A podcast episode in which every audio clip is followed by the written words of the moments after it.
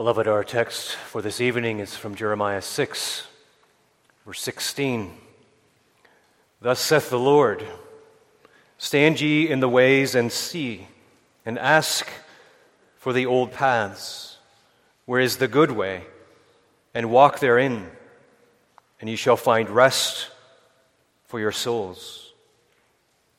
But they said, We will not walk therein.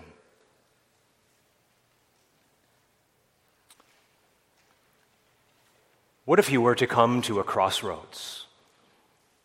You're on a journey. You're standing at the crossroads. And there are two signs, two words. One sign tells you that if you go in the one direction, there is utter destruction and death. The other sign points in the other direction and said there is life and safety and rest. The road to destruction seems well paved. It seems smooth. It seems enjoyable, even. There's no hills to traverse, there's no rocks in the way. It seems attractive. There's, there's grass on either side of, of the road. Plenty of places to stop and to enjoy yourself. The road to life and safety, as you look at it, seems a little rough, to be honest. It looks like a narrow upward trek that is filled with holes and boulders in the way. It's a difficult road. What way would you choose? What way would you choose? There are times in our lives when we stand at such a crossroads, a spiritual crossroads. Confession of faith is one of those times that you stand at a crossroads, a spiritual crossroads. But in a sense, every time we hear the Word of God to us, we stand at a spiritual crossroads, don't we? There's always a way pointed out to destruction and death, and a way pointed out to, to life and safety and rest. There are two ways in which we travel, from which we choose to travel, rather. The nation of Benjamin and Judah had come to that spiritual crossroads themselves. They were standing at a crossroads, a serious crossroads. They had forsaken the Lord. They had pursued idolatry, the idols of the nations around them. They had committed spiritual adultery. They had turned their backs on the Lord. In the chapters prior to what we read, we read the Lord's word to them he, when, he, when he accuses them of, of hewing out cisterns, of, of carving out wells that do not hold water, showing the vain pursuit of idols, showing the vain pursuit of sin and the world. And now in chapter 6, God has a controversy with Israel. He's reminding them, He's telling them that He's coming against them. An army from the north, the Babylonian army, is coming to lay siege against Jerusalem, to lay Jerusalem waste, to destroy it for her sins of idolatry. But once more, God comes and he reasons with his people, with his covenant people, and he says, Here you are at the crossroads. There are two ways set before you the one of life, the other of death. The Lord comes in his mercy to Judah and Benjamin. And even as he comes to them in that day and age, he comes to us in his living word tonight with the same ultimatum. There are two ways set before you. The choice is clear. One road leads to death and destruction, the other road leads to life and rest and peace and everlasting life.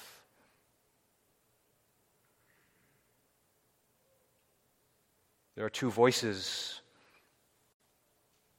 in this verse. Two voices speaking. The Lord said, and the people said. And so here, Israel, or Judah rather, is at the crossroads. You and I are at the crossroads, spiritual crossroads tonight. And whose voice will we follow? He said, or they said. Whose word will you take? Which sign will you follow tonight? Which road will you go down from this point forward?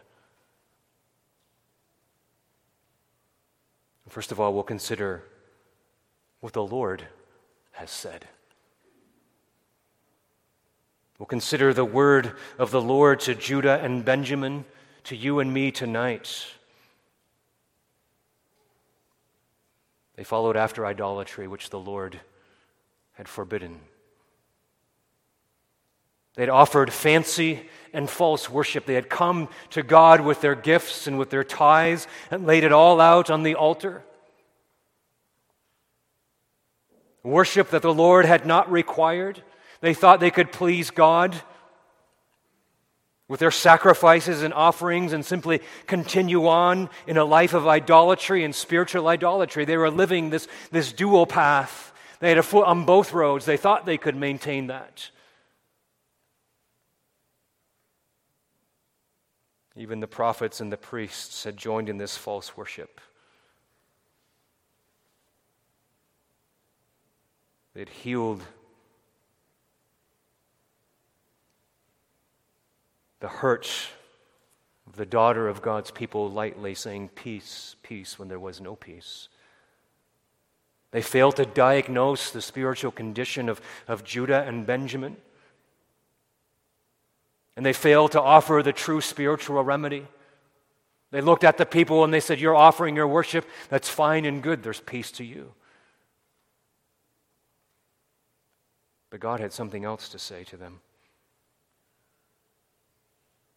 There was no shame and no contrition in the land for its sins. In the midst of all this, God sends Jeremiah, whom we know is called the weeping prophet, to warn the nation, to, to call them back, to repent and turn to the Lord in faith. And so the Lord comes in His word in our text tonight and sets before them the way of return. He sets before them the way of life once more before He will come against them to destroy them. Surely that's a word for us tonight. not just as we make confession of faith. It's a word for us as a church, for the churches that are represented here, for the families that are here. It's a word for our nation, for our culture. Words to rebellious people. Thus saith the Lord. The Lord is speaking now, and we ought to be silent and listen to what God is saying to us as we stand at the crossroads. The Lord is in his holy temple, the prophet Habakkuk says. Let all the earth keep silence before him as he speaks to us. Let us listen. Let us take careful note as the Lord prescribes repentance and return for sinners. Not just to return to Him once, but again and again and again. Because the Christian life is a life of repentance unto God. Not just that initial repentance upon conversion, a turning to the Lord, but turning to Him again and again. He prescribes for you who have made confession of faith tonight the way to Him again and again. He does so for each one of us gathered here tonight. Thus saith the Lord. He speaks with power and authority this evening, and we ought to take it to heart. And as the Lord speaks, it's a call to reckon. Thus saith the Lord Stand ye in the ways and see. The Lord calls you as you stand at the crossroads tonight, a spiritual crossroads. That's what it means when He says, Stand ye in the ways. Stand at the crossroad. Here you are this, moment, this, this evening at a, a moment of decision. Stand at the crossroads and see. There's, there's two ways presented here. That's what a crossroad is, isn't it? The way of the Lord, life, or the way of idolatry and rebellion and utter destruction. For Judah, the one way would lead to utter destruction at the hand of the Babylonian military machine and ultimately at the hand of God. The other was the way of repentance, of reckoning that would ultimately lead to life. So, what God is doing here is He's calling you and me to consider our spiritual condition tonight, to take note, to take spiritual inventory, to pay careful attention to where you are standing at the crossroads to take careful note in which direction you will go from this place tonight. Because the temptation and reality of idolatry is no less real for you and for me than it was for Judah. There's a temptation to offer perfunctory worship to God, to, to check off that proverbial box and say, I've done my duty, now I can go into the world and pursue my life of pleasure, pursue a life of sin. We think that we can walk with one foot on each road.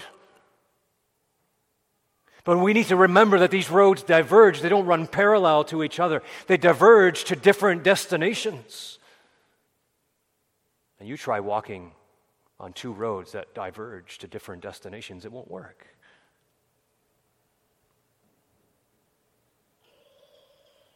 We're so often content to live with a dualistic mindset that spiritual idolatry and sin and the worship of God can somehow be kept in tension with each other.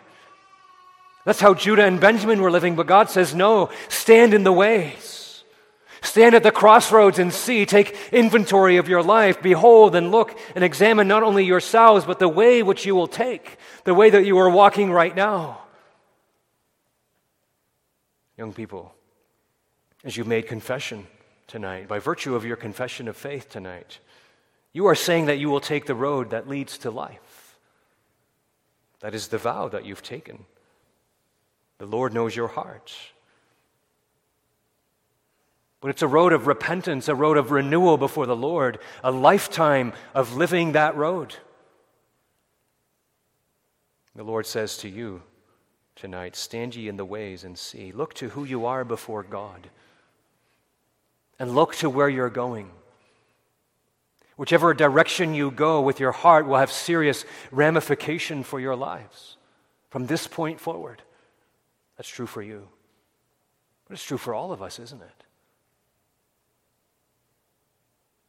Though confession of faith, in a sense, puts us at that crossroads, yet we're all at that crossroads again tonight by virtue of the Word of God. It's a call to reckon, to stand in the ways and see, to consider where we are in relation to God.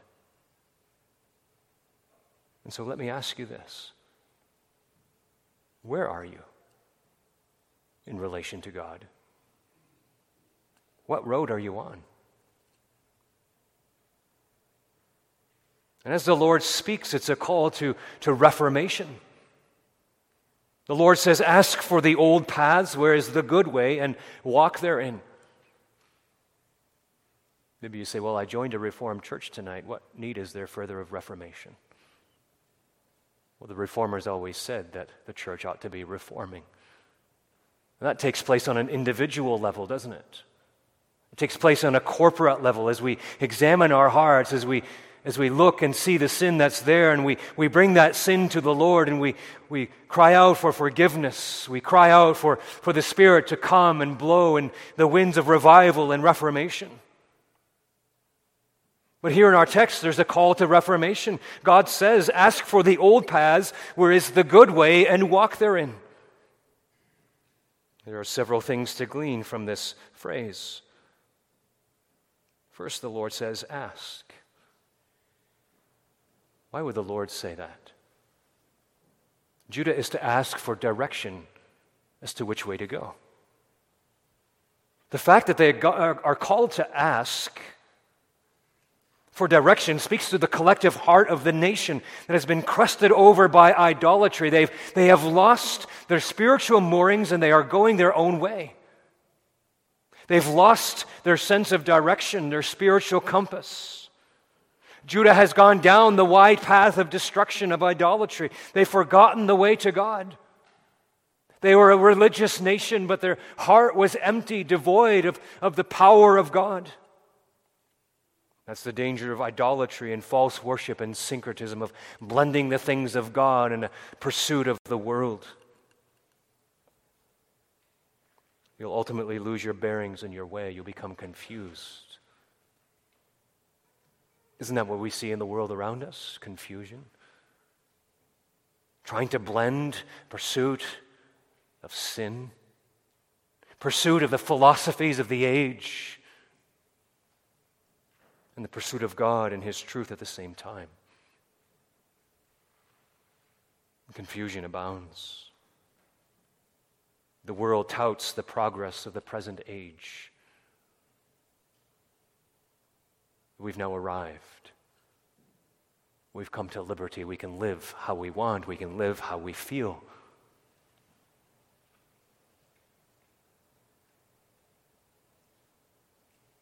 But what does God think of that?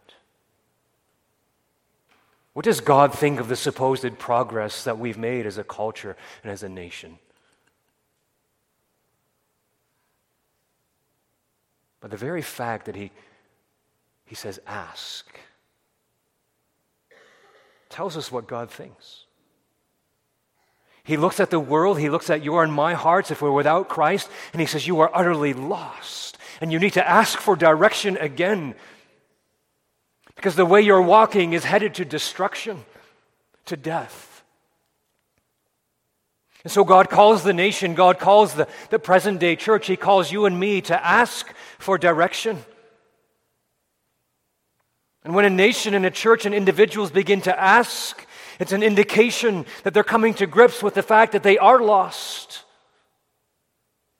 that their own wisdom, that their own thoughts and their own feelings have led them far away from God and not to God, and now the thought of God comes.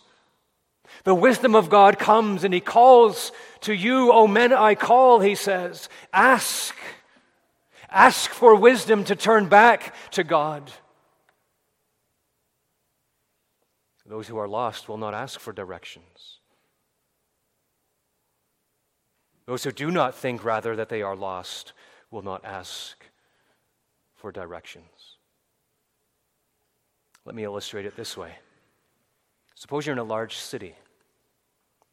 You're heading for a destination that's only going to take you 20 minutes.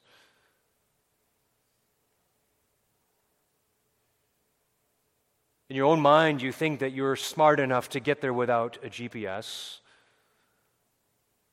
or without Google Maps you keep forging ahead, thinking that you'll get there soon. But 45 minutes later, you're still driving, and the trip that should have taken you 20 minutes has taken you 45, and you get the sinking feeling that you've lost your bearings and sense of direction. So, what does it take to return to the proper path, to the correct destination? a humbling of one's pride, isn't it? If we're, off, uh, if we're honest, asking our spouse for help, for directions, saying, honey, you were right. We should have turned here when I insisted we turn that way. A humbling of one's pride and a return to, to the thing that gives us direction. The best way to get back on the path is to ask for direction, to consult the map, to consult the navigation system, to consult your co pilot. How much more that's true spiritually? Ask, the Lord says. He's willing, you see.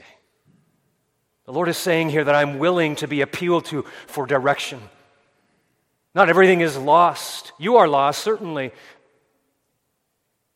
but you're not a lost cause. Ask.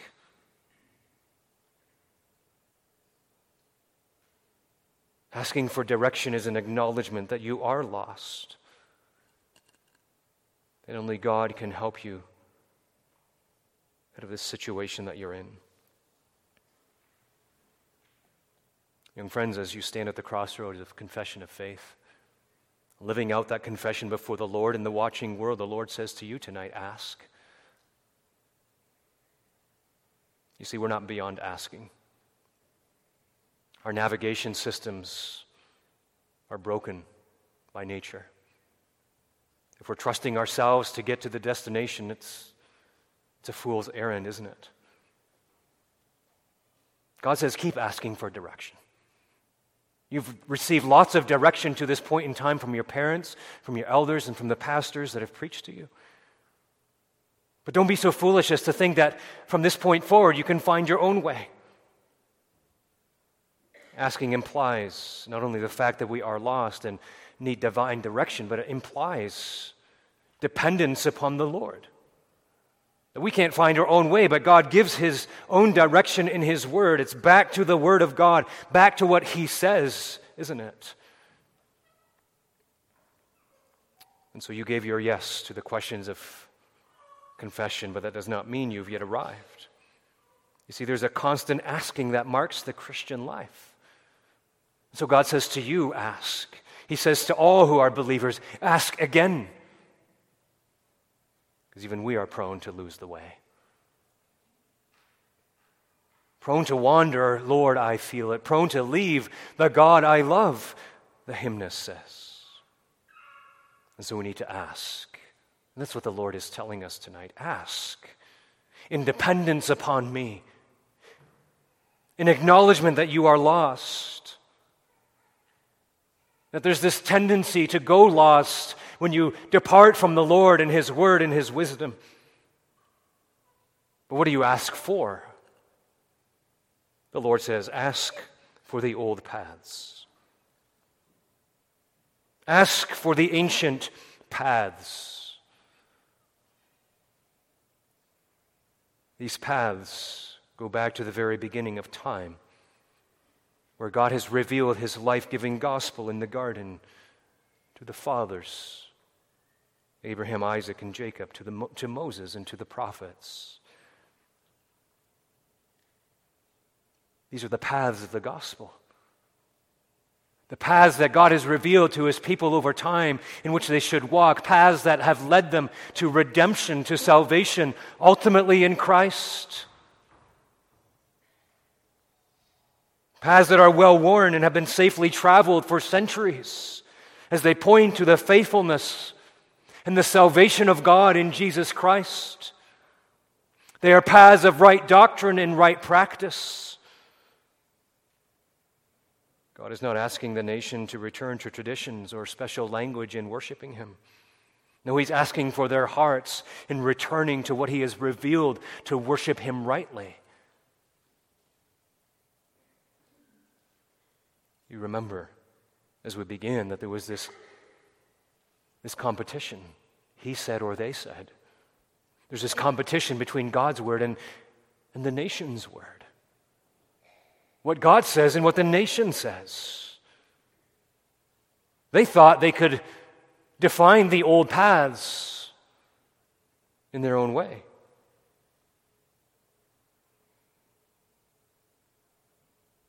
Notice that the Lord is not saying that Judah should ask for new paths of innovation and worship. Or clinging to the old paths of tradition for tradition's sake. He brings them to the very core of the issue. For the old paths of gospel truth that lead to reformation of heart and life and worship.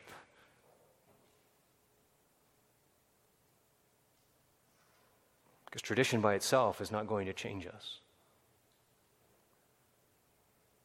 If we come to church out of tradition, it's not going to change us. God can and does, of course, use coming to church out of tradition.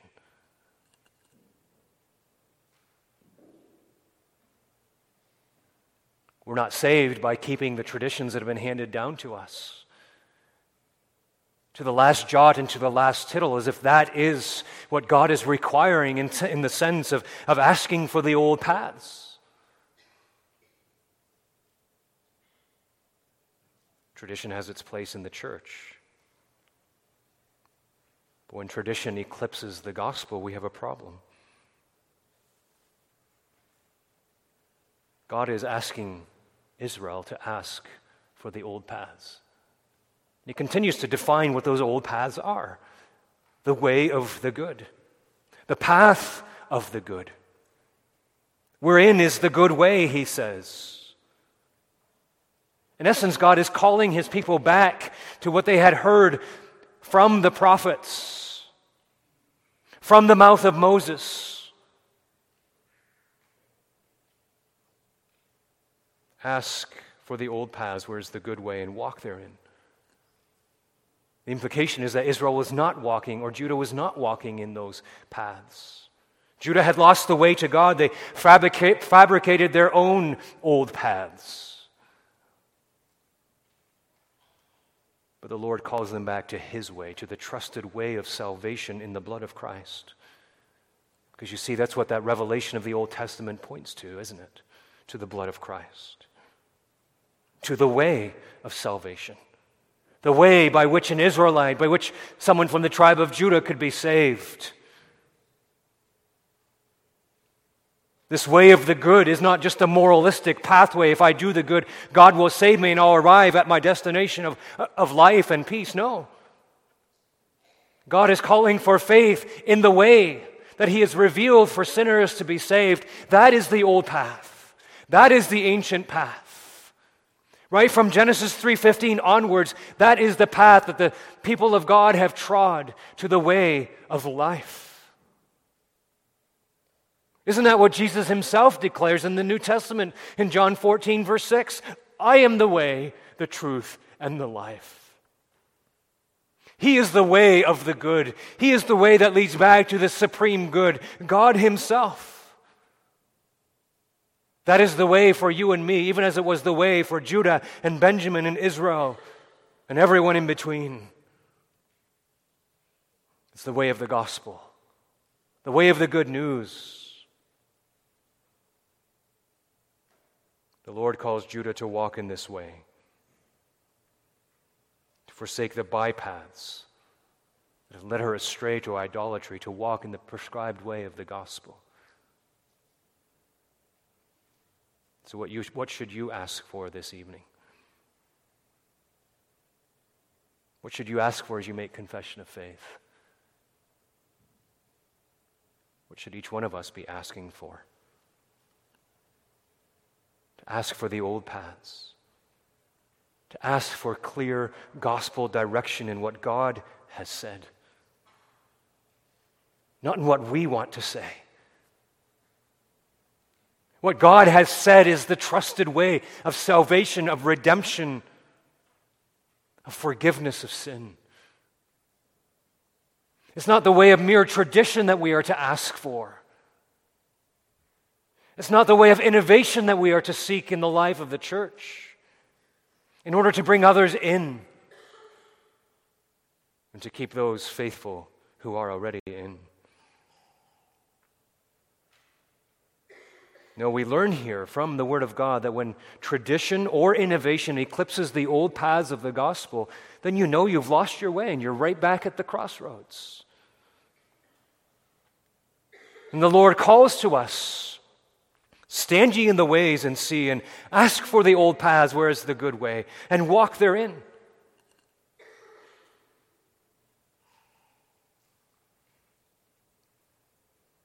to walk therein through faith in the one who is the way.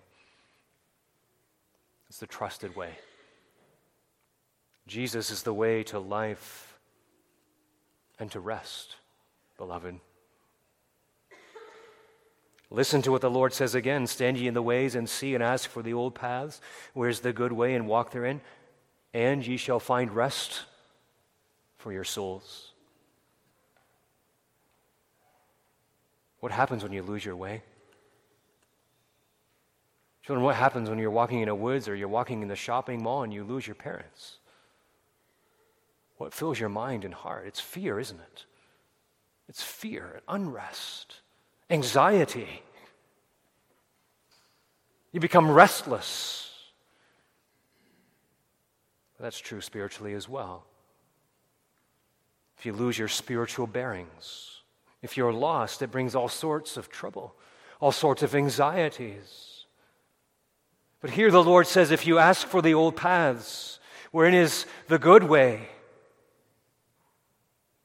and you walk in them and you, you shall find rest for your souls. There's a promise attached to this, you see, to this gospel way of, of peace.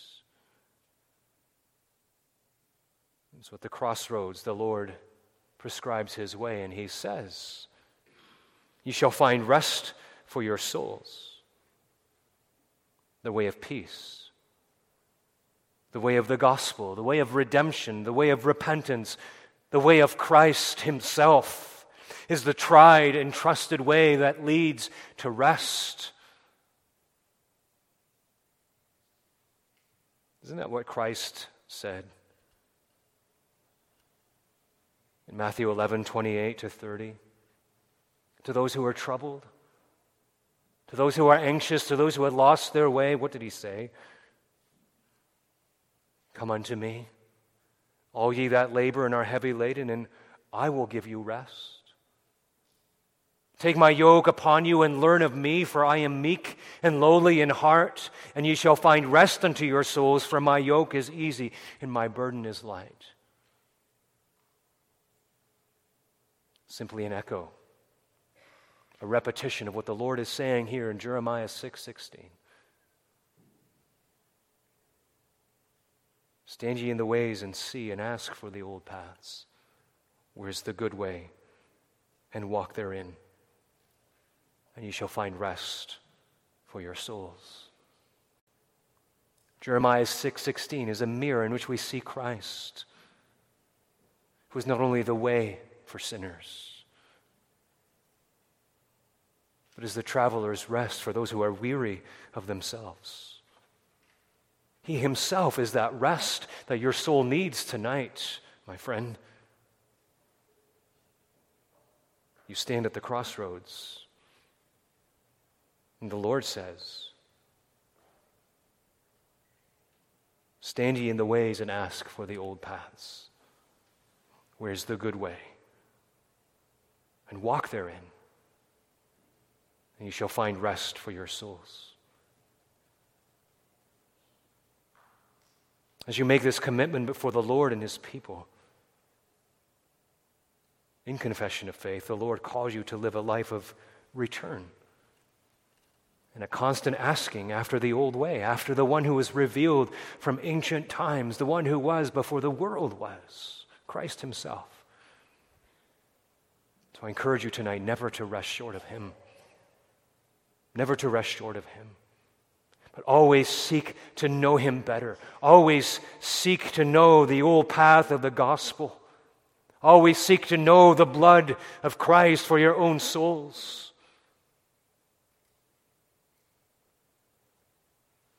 The word is clear tonight. You'll never have rest for your soul apart from Christ the one who is the rest for anxious and lost sinners. Maybe some of you are here tonight and you've lost the way. You've gone deep into the woods of sin and darkness. You can't find your way out.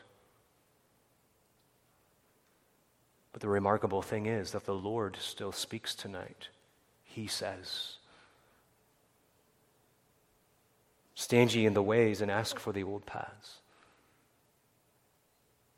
What's the quickest way of return out of a path of sin? It's Christ. It's Christ. Back to the way that God has so clearly set forth tonight in His Word. The old paths of the gospel the Lord confronts you at the crossroads with His word. To consider your ways and to return to the way where there is rest for your soul. These are gracious words meant to draw you back. Beloved, this is what the Lord says. They are words of mercy, words of conviction, I trust, to penetrate your heart and to bring you back to Him, not just for the first time, but again and again. Words of mercy, words of grace, words of full intent for sinners to find life in Christ Jesus, who is the way, the truth, and the life. This is what God says. This is the way that leads to life. This is the word that leads to life. But there's one more question that we need to deal with tonight. But what do the people say as they stand at the crossroads? What is this contrasting word that we read in our text that is contrasted with what God says? These words are very brief. But they're written to warn you and me tonight, to shake us out of our self confidence. We read these sad words the response of the people to the word of God. They said,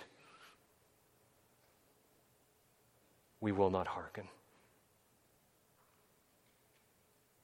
Thus saith the Lord, stand ye in the ways, and ask for the old paths, wherein is the good way, and walk therein, and you shall find rest for your souls. But the people say, Can you imagine that response? But the people say, we will not walk therein in response to the words of mercy and grace, to the word of life. The people say, We will not walk therein. God says, Go this way, come this way for life. And Judah says, We will go our own way. Stubborn refusal to do the Word of God.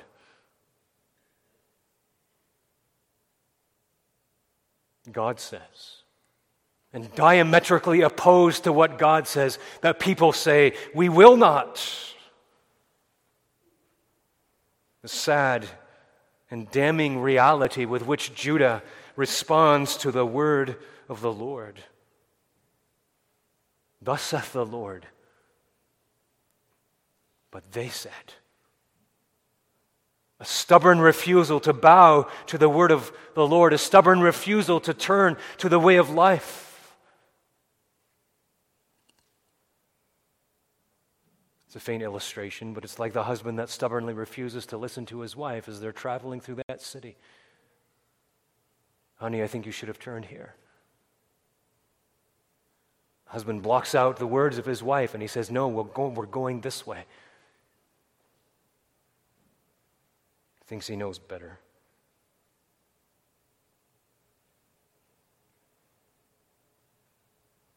But this spiritual stubbornness has far more dangerous and eternal consequences. It's a stubborn refusal to listen to the Word of God. There's a steadfast rebellion against the Word of God. There's not just intent here, there is walking against the Word of God, going against it. Judah has no intention of turning to the Lord. We will not hearken. We will not walk therein. They will not listen. Like a child who's guided by his parents to go one way, and the child says, No, I'm going this way, and they run away from their parents. They intentionally pursue their own way against the pleading and wisdom of their parents.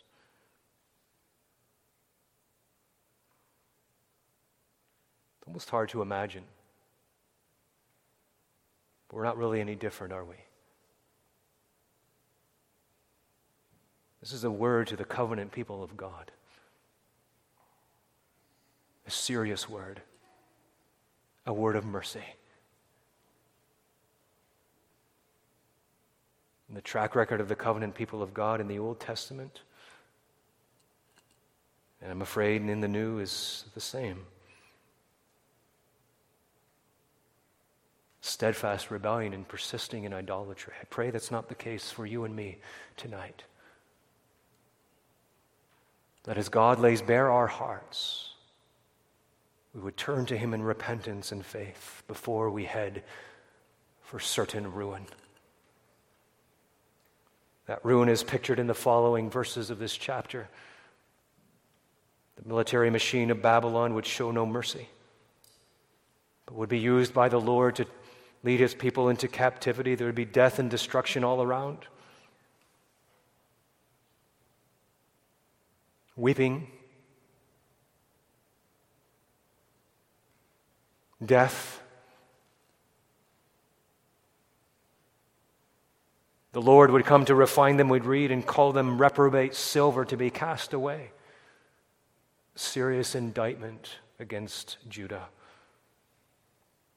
But what it portrays for us is the sad reality of choosing and persisting in the way of destruction. Beloved, these words are written for our warning. They signal to us loudly and clearly that the response of the human heart is not promising. It's a general track record of humanity that's portrayed here. Young people, as you make confession, you stand at a spiritual crossroads tonight. Those who have trusted in Christ tonight Whose word will you heed and follow? Which way will you follow? I pray that you will listen to and obey the word of the Lord to you, the word that woos sinners to come.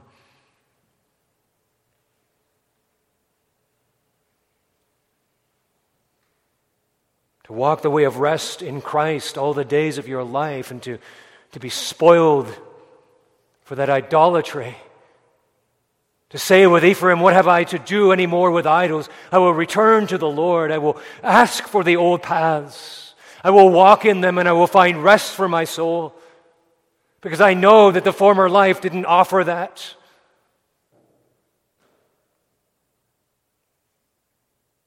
When you're tempted by those paths to go down the way of destruction, as appealing as it looks, remember. Remember these words. Remember what the Lord said. Stand ye in the ways and see and ask for the old paths, where is the good way, and walk therein, and ye shall find rest for your souls. Remember that.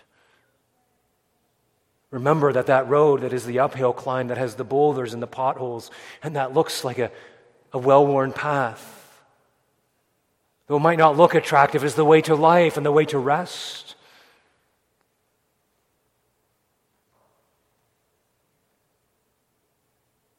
Remember the words of warning, the words of rebellion. Let that keep your heart tender tonight, child of God. Let it keep you in those old paths. Let it keep you walking in them, trusting alone in Christ. For those who are lost in the darkness of idolatry and sin and false worship, Remember what Judah's words would bring them a sure ruin in God's judgment. What God pictures in the last verses of this chapter and the verses preceding our text. Just a microcosm, a small picture of what God will unleash on the wicked and the unrepentant on the day of judgment. Not a Babylonian army, but the white hot wrath of a holy God, unending in hell.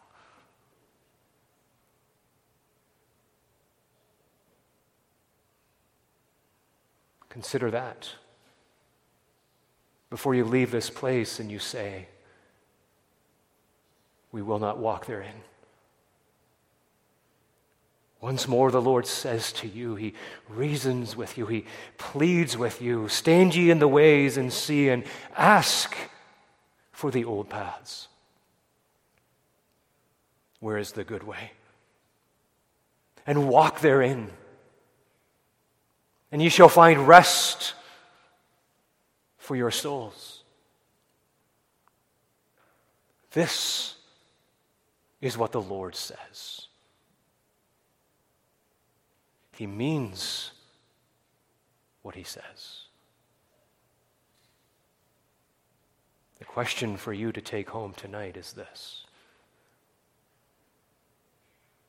What will you say? In response to what God has said. Amen. Let's pray.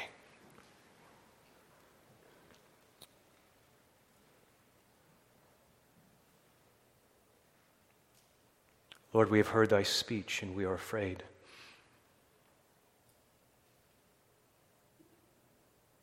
We are afraid because of the sinful tendencies of our own hearts.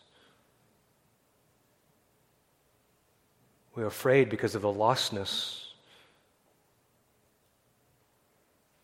of the world, of our nation, of our culture the lostness of those within the church who have lost their moorings, their direction, who in their wisdom think they can carve out a path for themselves. When Thou hast given us a clear path, a grace filled path, a sure path, a path it is Christ Himself. He is the way.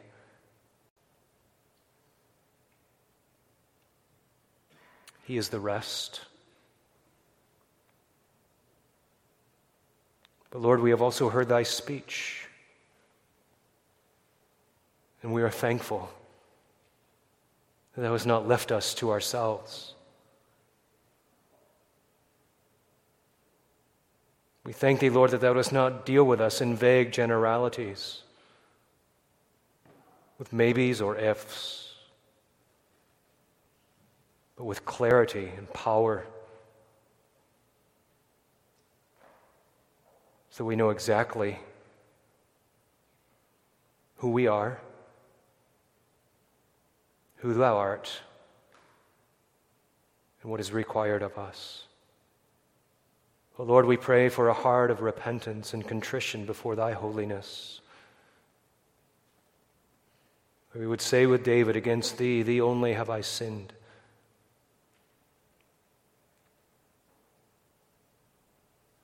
That we would hear the words, With loving kindness have I drawn Thee. That we would return to the God who has made us the God who has provided redemption for sinners, full and free redemption. Lord, we pray tonight in particular for those who are intent on leaving this place, echoing the words of the nation of Judah, saying, We will not walk therein. Those who would pursue death over life. Show them, Lord, their foolishness, their utter foolishness. The damnable road that they are on. That unless they turn to Thee,